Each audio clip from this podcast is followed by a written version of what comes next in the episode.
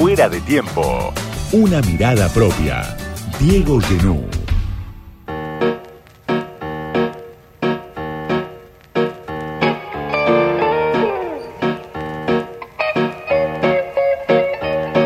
Del otro lado de la línea está Mariana González, que es economista, coordinadora del Centro de Estudios Cifra de la CTA de Hugo Yasky, que además es economista de Flaxo y que en las últimas semanas, en los últimos días, es una de las autoras de un informe muy interesante que hizo junto a Cecilia Garriga para el Centro Cifra de la CTA donde se habla del salario mínimo, ¿no? Mariana, soy Diego Genud, gracias por atenderme. Bueno, gracias a vos, ¿qué tal? Bueno, te pregunto primero por los datos, ¿no? De este informe que me parece que sirven para entender un poquito dónde estamos parados. Dice, el poder adquisitivo del salario mínimo vital y móvil muestra una tendencia negativa desde 2011, que resultó particularmente fuerte en los últimos dos años del gobierno de Macri y también en 2020 durante la pandemia. Es una caída, se habla poco de esta caída del salario mínimo vital y móvil, pero claro, es superior a la del salario de los trabajadores y trabajadoras registradas. Además, si uno lo compara ¿no? con lo que pasaba cuando asumió el Frente de Todos, cuando asumió el gobierno de Mauricio Macri, bueno, se ve que la tendencia regresiva es ya muy profunda. El trabajo de ustedes dice que está hoy el salario mínimo vital y móvil 33% por debajo del nivel de 2015. Bueno, es un dato que da cuenta de la magnitud de la caída ¿no? de los ingresos del, del salario real. Y mi primera pregunta sería por qué se consolidó este proceso regresivo en los ingresos de, de la mayor parte de la población durante el gobierno del Frente de Todos y más allá incluso de la pandemia, ¿no? Sí, la verdad es que lo cierto es que el deterioro del salario mínimo dentro del periodo del gobierno del Frente de Todos tuvo lugar sobre todo en el 2020. En el marco de la pandemia, las negociaciones paritarias en general se atrasaron muchísimo ese año, eh, arrancaron tarde, solo con aumentos este, parciales de suma fija por unos meses, ¿no? En el marco de la gran duda sobre qué iba a pasar con el empleo, con la actividad, una situación muy recesiva. Eh, y luego las paritarias empezaron a tomar dinamismo desde finales de ese año y no pasó lo mismo con el salario mínimo que siguió cayendo hasta principios del año 2021. Y luego cuando se empieza a renegociar en el marco del Consejo del Salario, esas negociaciones nunca apuntan verdaderamente a, perder, a recuperar lo que se perdió. Es como si lo que se va perdiendo en términos de salario se consolida así eh, y cuesta mucho instalar eh, la posición de que eh, no hace falta solamente que el salario mínimo siga a la inflación, sino que crezca bastante por encima de la inflación y por encima de los salarios. Sumado a esto, eh, un proceso de una inflación creciente que nunca se anticipa del todo, nos lleva a que desde, desde ese nivel mínimo de salida de la pandemia no estemos mucho mejor e incluso eh, a principios de este año nuevamente esté cayendo el salario mínimo porque lo que se negoció a fines del año pasado eh, fue una progresión respecto a una inflación que terminó también siendo mayor.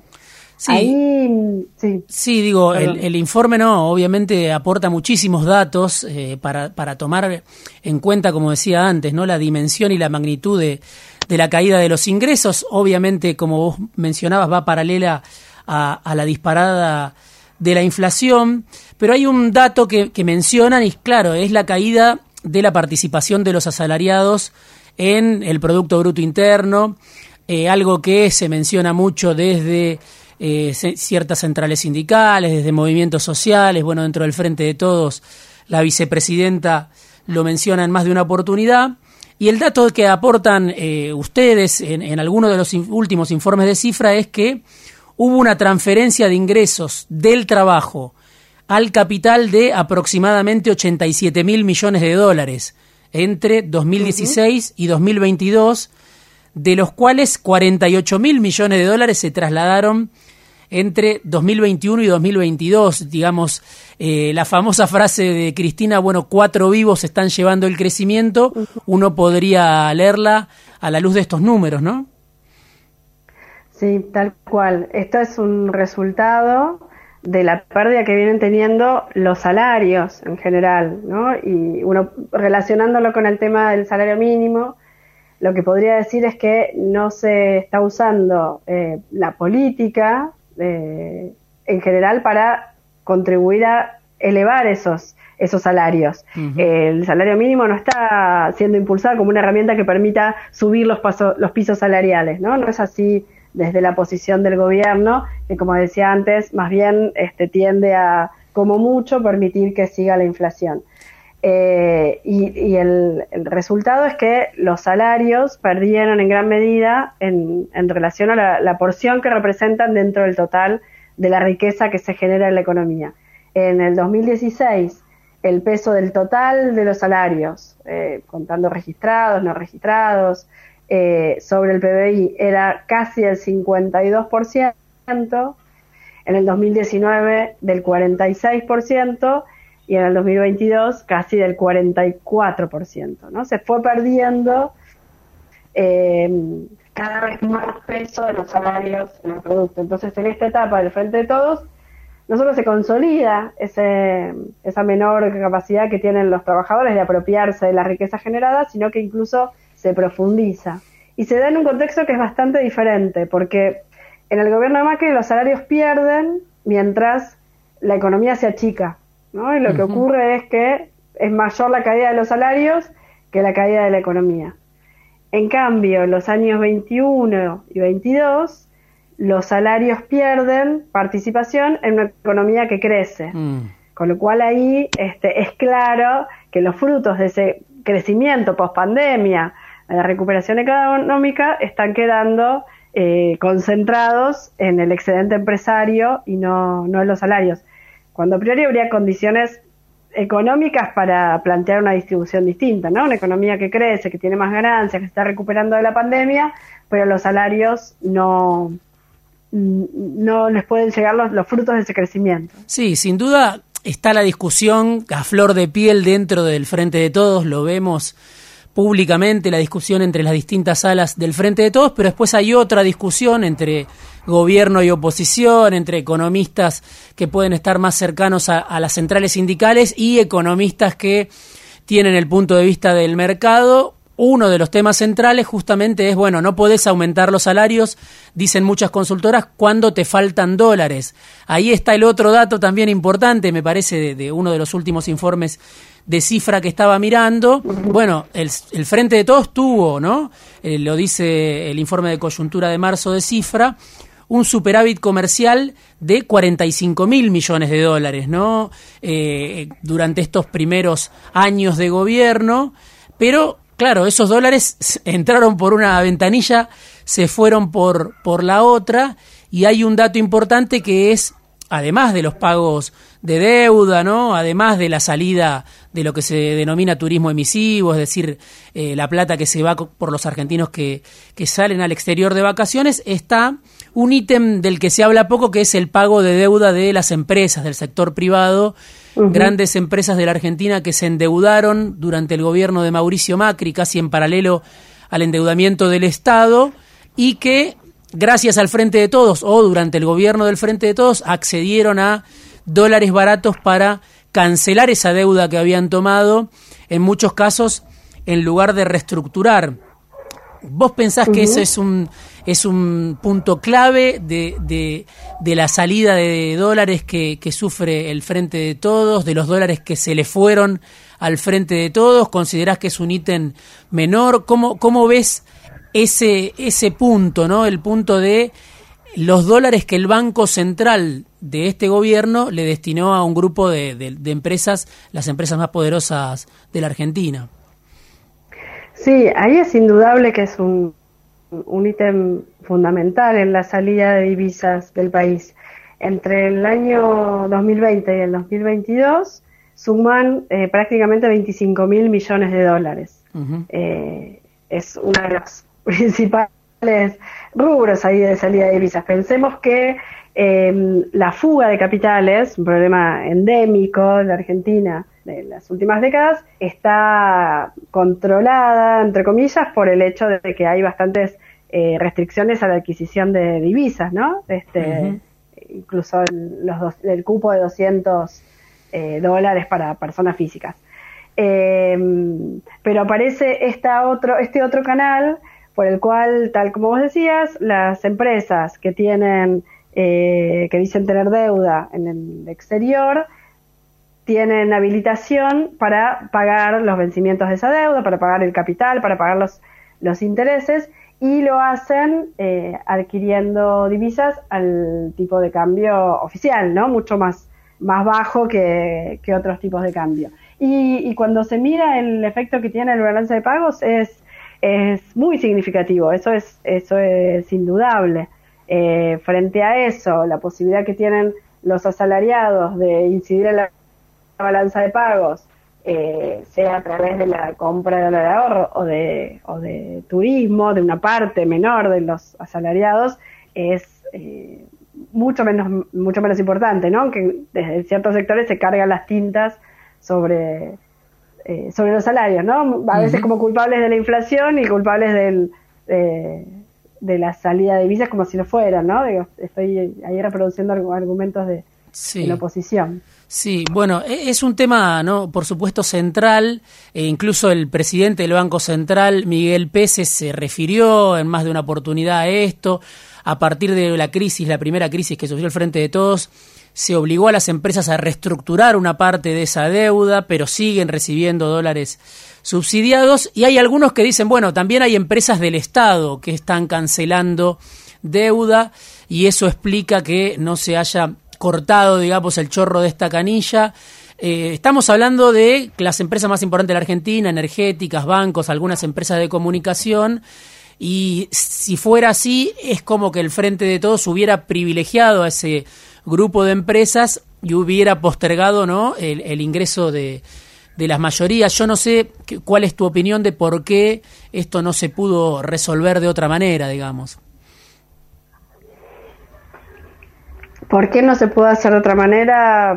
Entiendo que, que, tiene que ver con los intereses que están representados detrás de, las políticas que, que, finalmente sucedieron, ¿no? Yo recuerdo cuando estaba todavía el ministro Guzmán, que varias veces terminó reconociendo esta decisión como más o menos explícita. Sí. Eh, y, lo cierto es que cuando se mira la evolución de el pago de, del capital de préstamos al exterior y de intereses a lo largo de los semestres, no se nota que se haya cortado, ¿no? Sino que en, en el 2022 prosiguió, cuando el ministro ya no estuvo prosiguió, en el primer y el segundo semestre tuvo valores parecidos, así que hay un flujo ahí eh, constante que sigue, que sigue apareciendo. Sí, eh, ahora se están por cumplir, obviamente, esta semana un, nuevo aniversario de, del golpe de Estado de, de, 1976 y hay un episodio de finales de, la última dictadura que vuelve también siempre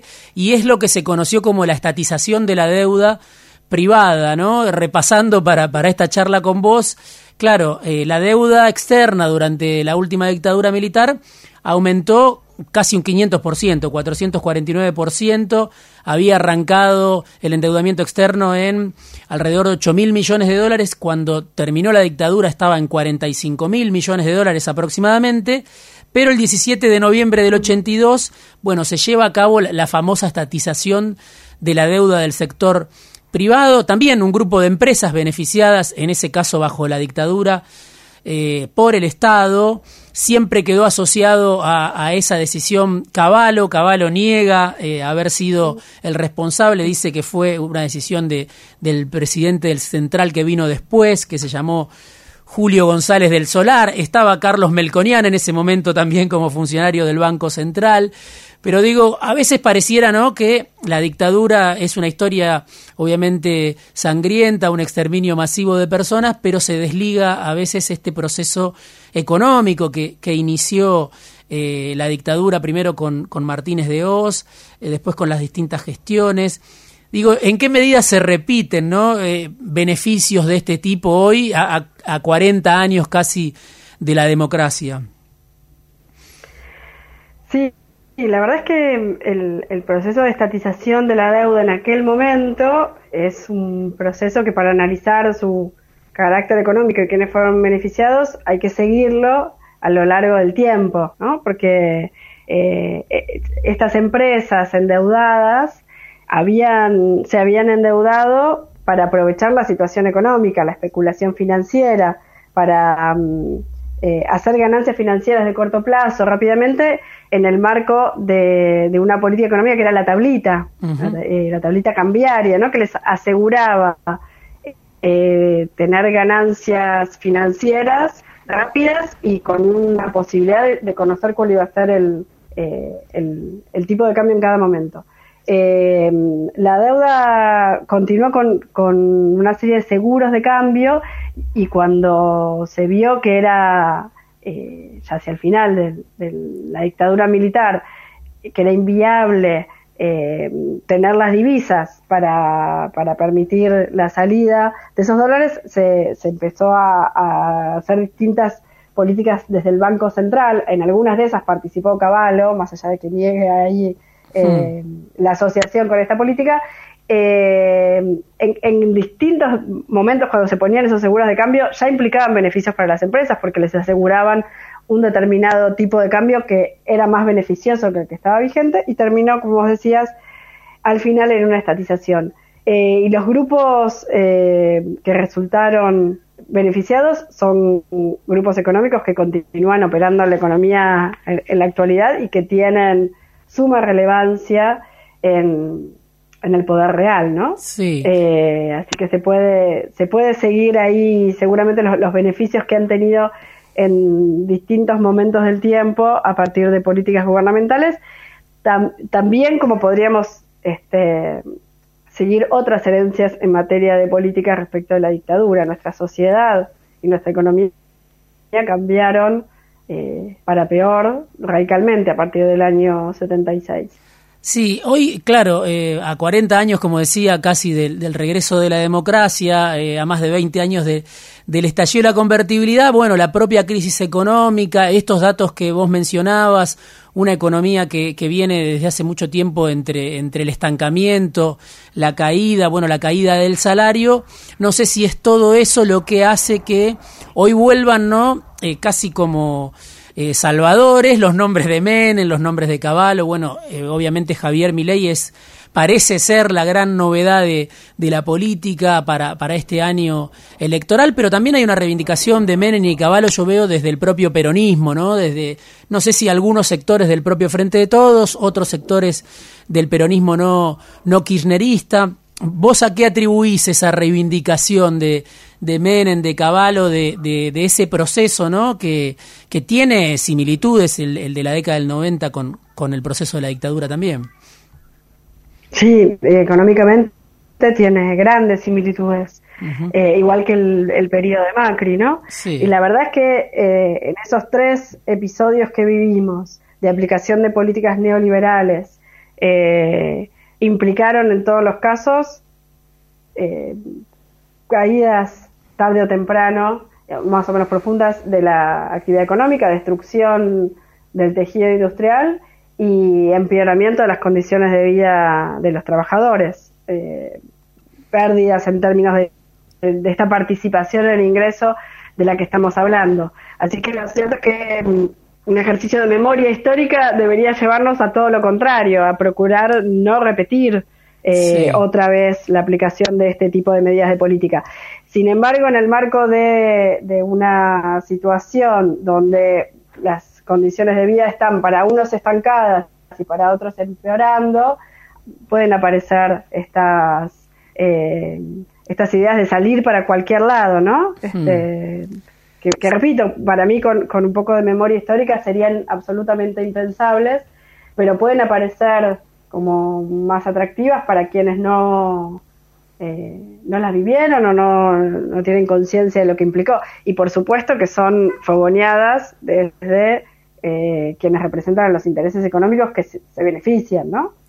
sí, bueno, eh, claro, por eso decía la, crisis este, cuando se prolonga no lleva a que mucha gente diga, bueno, busquemos otra cosa o recetas mágicas, no sé bien cuál es el, motivo, pero es muy fuerte, a veces es impresionante en el debate cotidiano eh, la fuerza que tienen esas ideas otra vez tanto, tanto tiempo después, tiene que ver con el presente, obviamente, y te quería mencionar porque en algún momento esto de, las continuidades que vos marcabas, estoy hablando con Mariana González, que es coordinadora del Centro Cifra de la CTA, no solo las marcás vos, digo, eh, un economista como Pablo Gerchunov en algún momento dijo, acá hubo tres intentos de modernización, lo llamó así, el de la dictadura, que obviamente eh, eh, fue un intento sangriento y, y, no es que reivindicaba ese intento, pero sí decía fue un intento de, de, modernización. Después vino el de Menem, después vino el de Macri, ¿no? Eh, ¿vos, lo, ¿Vos cómo lo llamarías a esos intentos? Porque